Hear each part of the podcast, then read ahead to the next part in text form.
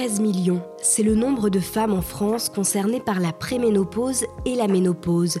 Et pourtant, ces sujets sont toujours aussi tabous. Pire, les femmes concernées se retrouvent invisibilisées par notre société alors qu'elles peuvent faire face à de multiples symptômes, souvent difficiles à supporter, à des transformations bouleversantes tant sur le plan corporel qu'émotionnel, social ou encore psychologique. Je suis Raphaël Orenbuch, je suis journaliste et avec l'association Didam donc, nous avons eu envie de créer ce podcast pour parler librement de la ménopause, grâce à des récits de femmes concernées mais aussi à la parole d'experts qui nous aideront à mieux comprendre les enjeux. Alors peut-on mieux se préparer à cette période charnière de nos vies?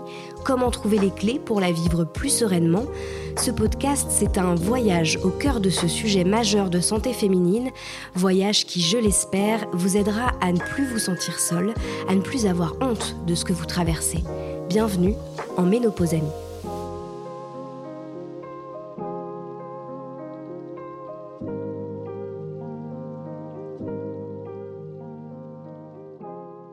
Bonjour à toutes les deux, merci beaucoup d'être avec nous pour euh, ce nouvel épisode de Bienvenue en Ménopause Amie. Euh, on est ravis de vous recevoir pour euh, parler de votre vécu, de vos expériences en lien avec la préménopause et la ménopause. Euh, dans cet épisode, on va essayer d'aborder d'autres euh, sujets, hein, euh, des sujets un peu différents du, premier épisode où vous avait reçu toutes les deux. Alors, je dis toutes les deux parce que vous êtes donc deux en face de moi. Est-ce que vous pouvez vous représenter pour celles qui n'auraient pas écouté le précédent épisode? Il y a donc Joey qui est avec moi. Bonjour Joey, est-ce que tu peux te présenter? Oui, bonjour, je suis Joey, je viens d'avoir 60 ans, mais je suis ménopausée depuis l'âge de 48 ans. Voilà. Euh, avec nous aussi Virginie, donc est-ce que tu peux te présenter? Bonjour Virginie. Bonjour, euh, donc moi c'est Virginie, j'ai 48 ans, je suis originaire de Bordeaux. Je travaille dans le spectacle vivant et que dire d'autre? J'ai deux enfants, 18 et 14 ans, et pour ma part je suis ménopausée depuis 3 ans, je dirais. Voilà, donc on a parlé dans un précédent épisode justement de la découverte hein, de, de, la ménopause, de vos ménopauses euh, respectives, euh, de comment vous l'aviez vécu, de, euh, de ce que ça a engendré chez vous. je voudrais qu'on parle un peu aujourd'hui de comment la ménopause a changé peut-être votre rapport à votre entourage, à vos proches. Qu'est-ce que ça a changé dans votre, dans votre vie pro et votre vie perso? Déjà, une question peut-être, on l'avait abordée un peu à la fin de l'épisode où vous disiez toutes les deux que c'était important pour vous, euh, enfin c'est Virginie qui disait ça notamment, d'en parler autour de vous, c'était un conseil que vous donniez de parler de la ménopause avec d'autres femmes. Est-ce que vous, euh, vos mères, vos sœurs, vos cousines, enfin est-ce qu'il y avait quelqu'un dans votre entourage qui vous avait parlé de la ménopause, euh, qui vous avait un peu alerté sur ce sujet avant de, de le découvrir vous-même? Alors moi pas du tout. Euh, vraiment, euh, moi, je l'ai découvert euh, quand je suis allée chez ma gynéco. D'abord, on n'y pense pas, puisque nos mères nous parlent des règles, mais pas de la ménopause. Et moi, personne m'en avait parlé. Et donc, je me suis contentée de l'info que me donnait ma gynéco, c'est-à-dire, bon, on va faire une prise de sang, bon, oui, vous êtes ménopausée. Donc, on va enlever le stérilet, maintenant, c'est fini. Voilà. et avant, je veux dire, même plus jeune, tu te souviens que ta, ta mère t'en avait parlé, par exemple? Non, jamais. C'était tabou? Oui, alors je sais même pas si c'était tabou. Oh, remarque, oui, c'est vrai que c'est maintenant que c'est tabou. Euh, les femmes s'exprimaient moins quand même que. moi, je, viens d'avoir 60 ans, ma mère a 87 ans. C'est une génération où on s'exprimait moins euh, tout court, hein, déjà. Euh, donc, effectivement, c'est le sujet à dépoussiérer parce qu'il n'y a pas de communication là-dessus. Il n'y a pas de communication. on est malmené par rapport à ça. Et toi, Virginie, est-ce que tu en avais déjà parlé euh, avant d'être ménopausée avec des gens? Non, pas particulièrement. Euh, donc ma maman, je me souviens qu'elle avait des bouffées de chaleur. Enfin, je me souviens voilà qu'elle avait très chaud. Après, à l'époque, j'étais euh, j'étais jeune, donc bon, je ne mettais pas forcément un mot dessus en me disant ah, ben, elle est ménopausée. Je ne sais pas si elle disait oh, c'est la ménopause ou quoi. Euh, sinon après bon j'ai pas de sœur, j'ai pas de cousine, euh, donc non j'avais pas vraiment de, de, repères. Mm. Voilà. Et euh, justement, on parle, on dit souvent, je sais pas si c'est une idée reçue ou pas, que souvent si notre mère est ménopausée tôt, on va l'être aussi. Est-ce que toi, par exemple, tu disais que tu as eu des premiers symptômes de la ménopause à 40-45 ans Est-ce que tu sais si ta mère a été ménopausée tôt? Non, je sais pas trop, j'en ai pas forcément euh, parlé avec elle. Enfin, elle m'a dit, je crois, c'est tôt, donc je pense qu'elle c'était un peu plus tard. Mais j'ai pas trop de, j'ai pas approfondi le sujet. Euh, parce qu'après, j'ai constaté quand même autour de moi, euh, je travaille avec pas mal de gens qui ont à peu près ma tranche d'âge et qu'il y a quand même pas mal de, femmes qui sont ménopausées tôt. Je sais pas si c'est bon, ah ouais. Euh, j'en ai plusieurs qui ont été ménopausées, pareil, à peu près à 45 ans. Euh, ce qui reste quand même jeune. Alors, on parle pas de ménopause précoce, parce que ménopause précoce, je crois que c'est à 40 ans, enfin, ou avant 40 ans. Mais ça reste quand même jeune. La moyenne, c'est plutôt 50 ans. oui, oui. Euh, même moi, 48, c'était jeune. Hein. Voilà. Donc, mais quand même, je constate voilà, qu'il y en a euh, pas mal qui, ont, qui sont déjà ménopausés. Mmh. Est-ce qu'au travail, euh, justement, euh, tu, tu parlais de ça, quand tu as, donc tu le disais toi dans un premier épisode, que tu as eu quand même, enfin tu as toujours hein, beaucoup de symptômes, notamment des migraines, des bouffées de chaleur, des choses assez handicapantes au quotidien. Est-ce que... Comment, comment tu l'as abordé dans ton boulot, justement? Est-ce que ça t'a posé des problèmes? Est-ce que tu l'as mentionné auprès de tes collègues? Euh, oui, moi j'en ai parlé. Euh, alors peut-être pas au tout début. Je pense qu'il a fallu euh, bah, déjà que je sache que j'étais vraiment ménopausée. Et, au tout début, c'était moins handicapant que ça ne l'est aujourd'hui. Donc oui, oui, j'en ai parlé. Mais de toute façon, je travaille dans un, lieu qui est mutualisé avec d'autres associations. Je suis aussi en télétravail chez moi, mais je suis deux trois jours par semaine dans un bureau avec d'autres personnes. Donc bah, quand j'ai chaud, je vais ouvrir la fenêtre, hein, même s'il fait 2 degrés dehors. Donc j'ouvre un petit peu. J'ai de la chance d'avoir une fenêtre à proximité. Euh, et puis je passe ma journée euh, m'habiller, me déshabiller, m'habiller, me déshabiller. Parce que après avoir eu très chaud, il faut savoir qu'on a froid. Enfin, en tout cas, moi, après avoir eu très chaud, j'ai froid.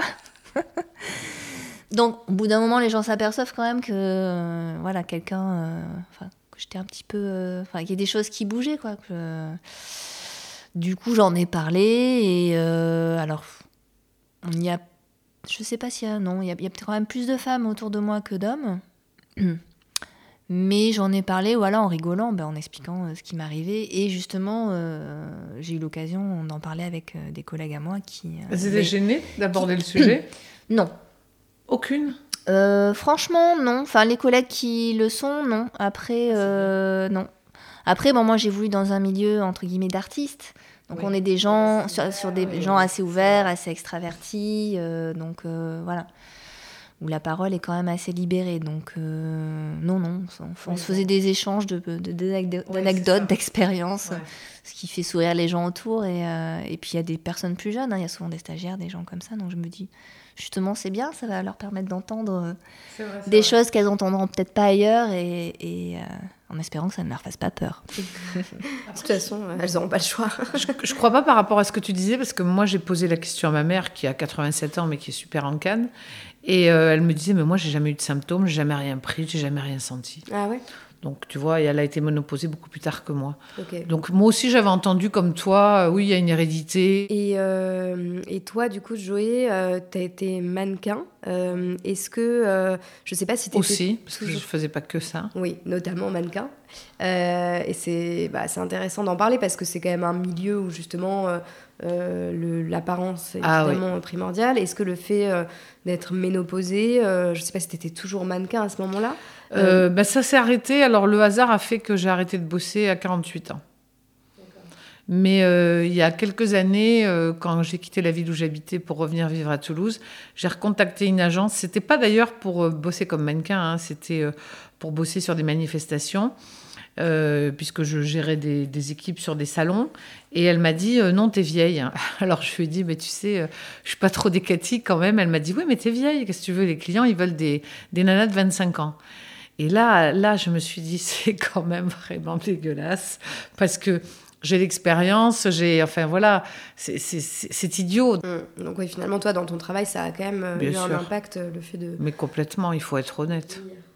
Il faut être honnête. Moi, j'ai, quand, quand j'ai quitté la ville, quand j'ai décidé de plus aller bosser à Paris parce que j'en avais marre de ces allers-retours et que j'ai vraiment cherché un boulot pour me poser, euh, j'ai eu un mal fou à trouver, bien entendu. Est-ce que, est que vous avez l'impression que ça a changé aussi quelque chose dans, votre, euh, dans vos relations avec euh, vos proches? Je ne sais pas que ce soit vos enfants, vos conjoints. On a parlé un peu dans, dans le précédent épisode de, euh, du couple, hein, évidemment, et des changements dans le couple. Est-ce que dans le regard des autres, en fait, de votre entourage ou même de vos amis, je ne sais pas, vos amis qui ne seraient pas ménopausés, justement, vous sentez qu'il y a une espèce de, distanciation qui se crée euh, pas spécialement Enfin, est-ce que vous avez l'impression d'être mis un peu au, au banc de la société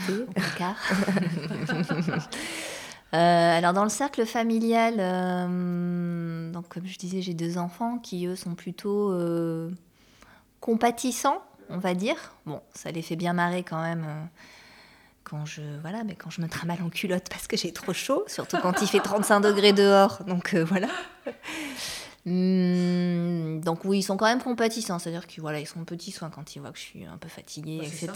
Voilà, ils viennent. Euh, est-ce que je peux t'aider, maman Et mon compagnon, lui, euh, il me dit il faut que tu ailles consulter. En fait, le, il faudrait que je trouve euh, la, baguette magique. la baguette magique. Et parce que quand il voit que ça passe pas et que voilà, je il dit mais ça va pas, tu peux pas rester comme ça, il faut trouver une solution. Enfin. Oui, parce que les hommes vivent pas ça finalement. Et voilà, et du coup, euh, bah, je dis ben oui, mais j'ai quand même, euh, je n'ai pas rien fait. Enfin, je suis allée consulter, j'ai euh, fait un panel quand même de de choses, hein, énergéticien, acupuncture, voilà, j'ai testé plein de choses et j'ai dit pour l'instant j'ai pas trouvé. Et c'est un peu comme si à chaque fois, il me, voilà, me répétait ça, il faut, va falloir que tu trouves, il faut que tu retournes voir le médecin, etc. Mais je, lui dis, mais en fait, elle va rien me dire de plus. Qu'on m'a dit, bah, c'est comme ça, de toute façon. Tu... Il n'a pas envie que tu changes. C'est, euh, Alors, c'est pas qu'il n'a pas envie que je change, c'est que je pense qu'il en a marre de me voir comme ça. Bon, après, il faut dire qu'au niveau de l'humeur, des fois, je suis vraiment je suis vraiment pas sympa par moment. Et, en fait, c'est malgré moi, c'est-à-dire que ça déborde. et c'est un hein, truc que, que voilà, pas, que l'autre a peut-être du mal à entendre aussi, qu'en fait, ça dépend pas de. Enfin, c'est pas juste parce que là, je suis de mauvais poil et que j'ai envie de te faire payer le fait que je sois de mauvais poil pour X raisons. C'est juste que ben, c'est des émotions qui débordent et ça sort et, et puis tu, tu n'y arrives pas. c'est vrai que les, les, émotions, tu as raison, mm. tu parles d'émotions, sont un peu exacerbées. Mm. Mais c'est vrai, les histoires des, des états d'humeur, il y a des moments où tu te lèves et tu fais... Tu sais, comme le chien qui grogne, là. Tu sens que tu as envie de mordre. Bah c'est incontrôlable. Sans raison particulière. Mais euh, ça, c'est vrai. Et ça, est-ce que le traitement hormonal que tu prends, Joël, justement, ça atténue ou pas les sauts d'humeur ah ben, Moi, par rapport à ce que tu me racontes, oui, oui, moi, je, je trouve que ça atténue, oui, quand même. Après, la fatigue, c'est vrai, elle a raison. Ça, la fatigue, c'est euh, très présent quand même. Tu as des coups de pompe, effectivement. Moi, j'ai toujours été très sportive. Je, fais encore plus de sport qu'avant, mais c'est vrai que ça me demande une énergie considérable. Il y a des fois, j'y vais, j'ai pas envie. Euh, j'y vais parce que je me dis, euh, faut y aller. Il y a plus force. Alors, il y a des choses que tu vas faire, non pas par plaisir, mais par raison parce que tu sais que tu seras mieux après. Donc euh, il faut arriver, c'est le paradoxe, entre cette fatigue qu'il faut gérer et, euh, se bouger, euh, c'est pas facile. Non, c'est pas facile, il faut être honnête. moi j'essaie de mettre beaucoup d'optimisme là-dedans, mais, mais c'est pas toujours facile. Est-ce que justement, euh, on parle de la relation donc euh, avec euh, avec l'entourage, avec les médecins, on en a parlé rapidement, mais est-ce que vous avez vous êtes senti écoutée, comprise ou absolument pas, ou est-ce qu'il y a eu quand même des mots Quels ont été les mots utilisés finalement? Non, mais en fait, personne t'en parle, c'est-à-dire que oui, bah vous êtes fatigué, bah prenez de la vitamine ou du magnésium, mais on va jamais te dire que c'est la ménopause. C'est ça en fait qui est terrible. Mais moi, j'aurais moi, ça correspondait à une période de vie en plus où j'en avais marre de, l'endroit où je vivais, etc. Mais si on m'avait dit que, cette déprime que j'avais, c'était simplement lié à un problème hormonal, mais j'aurais moins pris certaines choses de manière euh, hyper euh, écorchée, voilà, j'aurais gagné beaucoup de temps. Alors que là, je mettais tout sur le dos de là où je vivais, de, ce qui se passait dans ma vie, etc. Toi, Virginie, tu disais que tu avais testé pas mal de choses, notamment de la médecine un peu alternative avec l'acupuncture, l'homéopathie, etc. Est-ce que euh, dans les différents praticiens euh, soignants que tu as vus, il y a eu euh, des mots qui ont pu te réconforter ou des choses qui ont été dites Non, Enfin, franchement, des mots qui réconfortent, non. Bon, il y a eu un peu d'écoute de mon médecin traitant. Bon, c'est une femme hein, qui doit avoir la soixantaine, donc je pense qu'elle est passée par là. Après, elle n'a pas apporté, enfin, elle a essayé de m'aider, mais elle n'a pas vraiment enfin, ça n'a pas fonctionné. Euh, moi, je pense qu'on est sur des symptômes. On n'a pas, c'est pas une maladie déjà. Donc euh, voilà, c'est pas une maladie. Donc à partir du moment où c'est pas une maladie, quand on est dans le champ de la médecine, c'est compliqué. Euh, je pense qu'on vous propose des choses pour résoudre ce qui ne reste que des symptômes. et peut-être qu'on peut trouver voilà des ressources auprès des personnes, d'autres personnes qui vivent la même chose et qui ont fait aussi des recherches. Bon, là, moi, je vais commencer à essayer de lire des bouquins sur le sujet, chose que je n'ai pas faite euh, jusqu'à présent. Je suis plutôt allée euh, picorer à droite à gauche sur Mais Internet. il n'y avait pas de bouquins sur des forums. Jusqu'à là, j'ai vu, oui, qu'il y avait une, petite collection qui était sortie. Ça commence. Euh, il y a même des spectacles, je crois que j'ai. Parce que justement, je parlais à ah. mes collègues artistes en leur disant, mais on est plutôt sur un registre burlesque, faites un truc sur la ménopause. Je pense qu'il y a moyen de faire des choses ah quand même. Et du coup, j'ai vu qu'il y avait euh, une compagnie qui proposait un spectacle où on, ah, parlait de ménopause. Et je suis là, ah ouais, enfin Enfin, un, truc sur le nom du euh, spectacle. ah, c'est bien ça. Mais euh, Ce serait bien, tu vois. Ça, ça par contre, c'est dépoussiérer le sujet. Ouais, clairement. Oui, oui, parce qu'après, ça, ça, ça, reste, ça sera des spectacles souvent, sûrement tout public. Donc voilà, qu'on puisse en parler de manière large. Euh, et puis voilà, en dédramatisant aussi, parce que c'est sûr que si on parle d'un truc euh, et que ça plombe tout le Mais monde. Mais comme tu as dit, c'est euh, pas une maladie. Voilà, c'est pas une maladie. C'est le cycle naturel de la vie. donc voilà, faut juste faire en sorte que ce soit plus confortable pour les femmes et puis leur expliquer ce qui peut, ce que ça peut engendrer. Voilà, c'est simplement ça.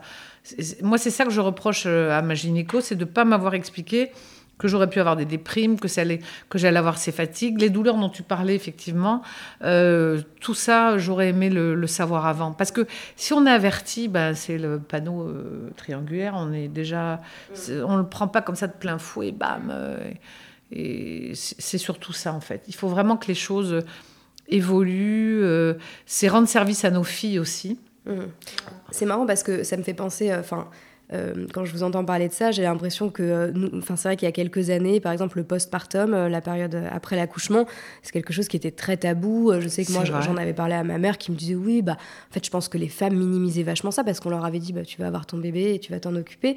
Et c'est vrai que depuis, je pense, cinq ans, avec notamment des podcasts, des choses comme ça, on a vachement libéré la parole sur le sujet. On commence enfin à dire que c'est une période difficile pour la femme peut-être que finalement la ménopause c'est la suite euh, logique, c'est une autre, euh, une autre libération de la parole. Enfin pour toi, Joey, il faut vraiment que ce soit euh, un, processus de libération ah de la parole. Moi je dis ménopause sans tabou, oui oui, parce que c'est pas une tare, c'est pas une maladie. Mais je veux dire, on peut comprendre qu'il y a cette fatigue, qu'on n'a plus cette énergie. Il faut plus que ce soit caché. Moi, la honte que j'avais quand je te dis que je l'avais pas dit à mon chéri, à cacher parce que je me disais, ben, tu vois, dans ma tête, je basculais dans la vieillerie donc je me disais, il faut pas que je lui dise, il va me quitter. Enfin, quand j'y pense, c'était risible, tu vois. Pendant des années, je lui ai caché. Grâce à ce stérilet magique. Donc ça, c'est terrible. D'ailleurs, quand j'avais un peu chaud, j'ai dit, oh là j'ai chaud. Ma fille me disait, non mais maman, à l'âge que t'as, maintenant, dis plus que t'as chaud. et, finalement, justement, comment tu lui as dit euh, et comment ça a été reçu euh, par, euh, par ton mari, le fait d'être ménopausée? Ben, en fait, euh, je pense que les hommes, ils sont encore moins informés que nous le sommes, donc euh, ah oui. Il sait pas ce que c'est. voilà, je dirais ah oui, bon ben voilà, hein, du moment qu'il voit pas trop sa femme changer, euh, ça va en fait. Je crois que les hommes, c'est surtout ça, s'ils te voient épanoui. Voilà, donc là, il faut être encore plus à l'écoute de son corps en fait. Mais c'est pas mal aussi d'être à l'écoute de son corps. Moi, je prends plus le temps d'aller me faire masser, de euh, donc c'est pas mal aussi parce que pendant des années, quand on s'occupe de nos enfants euh, et qu'on est à leur, bon ben les couches, les machins, puis après les problèmes d'ado, de chagrin d'amour, de trucs de bidule, d'études, et là enfin on est un peu dégagé de tout. Ben nos pauses, c'est la pause à tous les niveaux. Donc pourquoi pas le prendre comme quelque chose d'hyper positif. Justement, là, je suis un peu plus tournée sur moi. Je, je prends plus le temps de m'occuper de mon corps, de, de, de, de, moi, tout simplement. Euh, parce que quand on est des femmes, on a quand même beaucoup ce don de soi, déjà quand on devient mère. Donc on s'oublie quand même pendant longtemps. Oui, finalement, c'est peut-être un cycle naturel qui force la femme à Exactement. reprendre soin de soi. On peut le voir comme ça. C'est pas mal, Virginie, t'as l'air oui. complexe. non, non, c'est juste qu'on n'a on pas le même âge. Et que du coup, moi, j'ai moins de. Je ne suis pas encore dégagée de pas mal d'obligations, des enfants notamment, qui prennent beaucoup de temps, même s'ils sont grands, et de place. Donc euh, après, bon, moi j'ai toujours ménagé du temps pour moi. euh, effectivement, comme tu disais, de toute façon, à prendre, euh, à prendre soin de soi. Est-ce qu'il y a des sports, justement, Virginie, tu disais que tu étais assez, très, enfin, assez sportive. Est-ce qu'il y a des sports qu'on ne peut plus faire en étant ménopausée Ben, ou- non, moi j'ai juste arrêté une pratique, celle de l'aïkido, mais parce que j'avais des douleurs au cervical. Alors, je pense pas que ça soit uniquement lié à la ménopause. Après, euh, si, tiens, j'ai pas parlé, j'ai des crampes. Tout, tout le temps des crampes.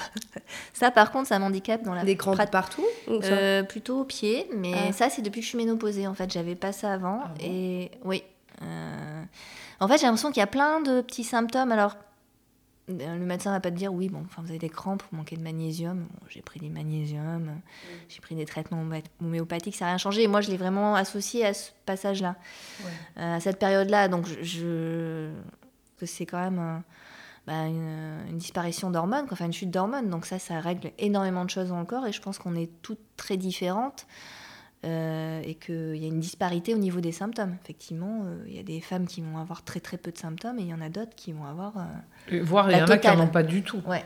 Il y en a qui te disent, moi, ma mère, tu parles avec elle, elle te dit, moi, moi, mais rien. Mais c'est ça qui est dur dans la santé féminine, j'ai l'impression. C'est comme la grossesse aussi. euh, Oui, certaines c'est ça. femmes n'ont pas du tout on n'est pas tous euh, au même endroit. Ouais, pas c'est- tout au c'est même endroit. étonnant, ouais. Mais non, pour la pratique sportive, euh, non. Enfin, après, euh, c'est lié aux pathologies de chacun. Euh, voilà, à son... puis à ses envies aussi. euh, on évolue aussi au niveau de... Enfin, en Oui. tout cas, j'évolue au niveau de, des envies de pratique Ouais. euh, voilà, dans le sport. Et toi, euh, Joey, tu fais quoi comme sport? Euh, la marche nordique, Ouais. euh, au moins trois fois par semaine, et puis je me suis réinscrite à la danse, danse cabaret. C'est très sensuel. Ah ouais. On veut voir des photos. Il va y avoir des dossiers.